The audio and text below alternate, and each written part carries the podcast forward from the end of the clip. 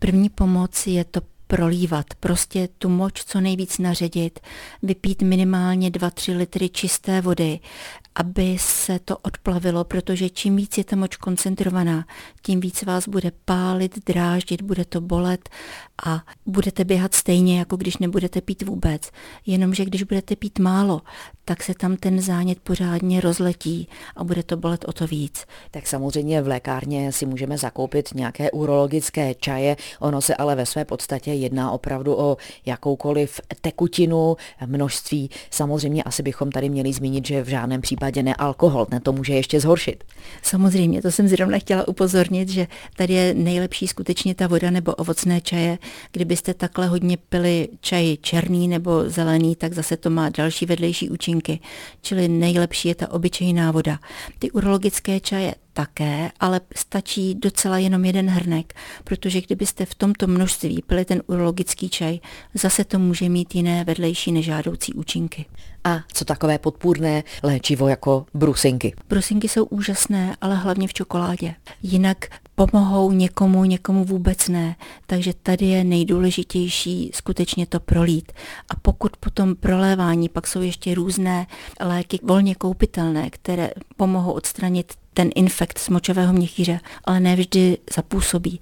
Takže lepší je vždycky navštívit svého praktického lékaře a nenechat dojít zánět močového měchýře k tomu, aby se tam objevila krev a aby to bolelo tak, že běháte a nutí vás to každých 10 minut. Tak to už jsou ty extrémy. Samozřejmě, jak jste naznačila, první pomoc je dostatek tekutin, ale i teplo, takže zkrátka po takovém prochladnutí musíme mít teplé ponožky, třeba si obalit bedra nějakou šálou, ale jak je to třeba s takovou teplou koupelí? Když prostydneme, je na místě dopřát si horkou lázeň, nebo tím naopak všechno zhoršíme?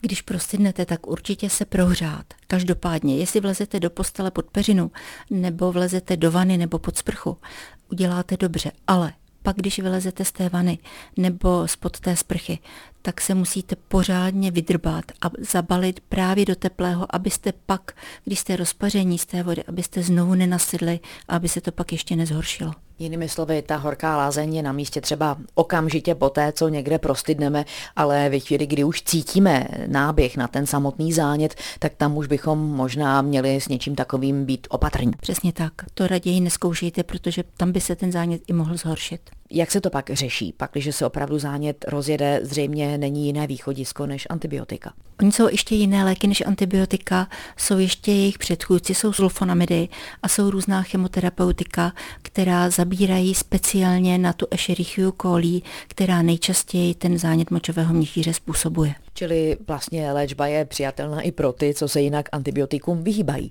Samozřejmě, ta cesta tady je a ty léky tady jsou. Markéta Vejvodová, Český rozhlas.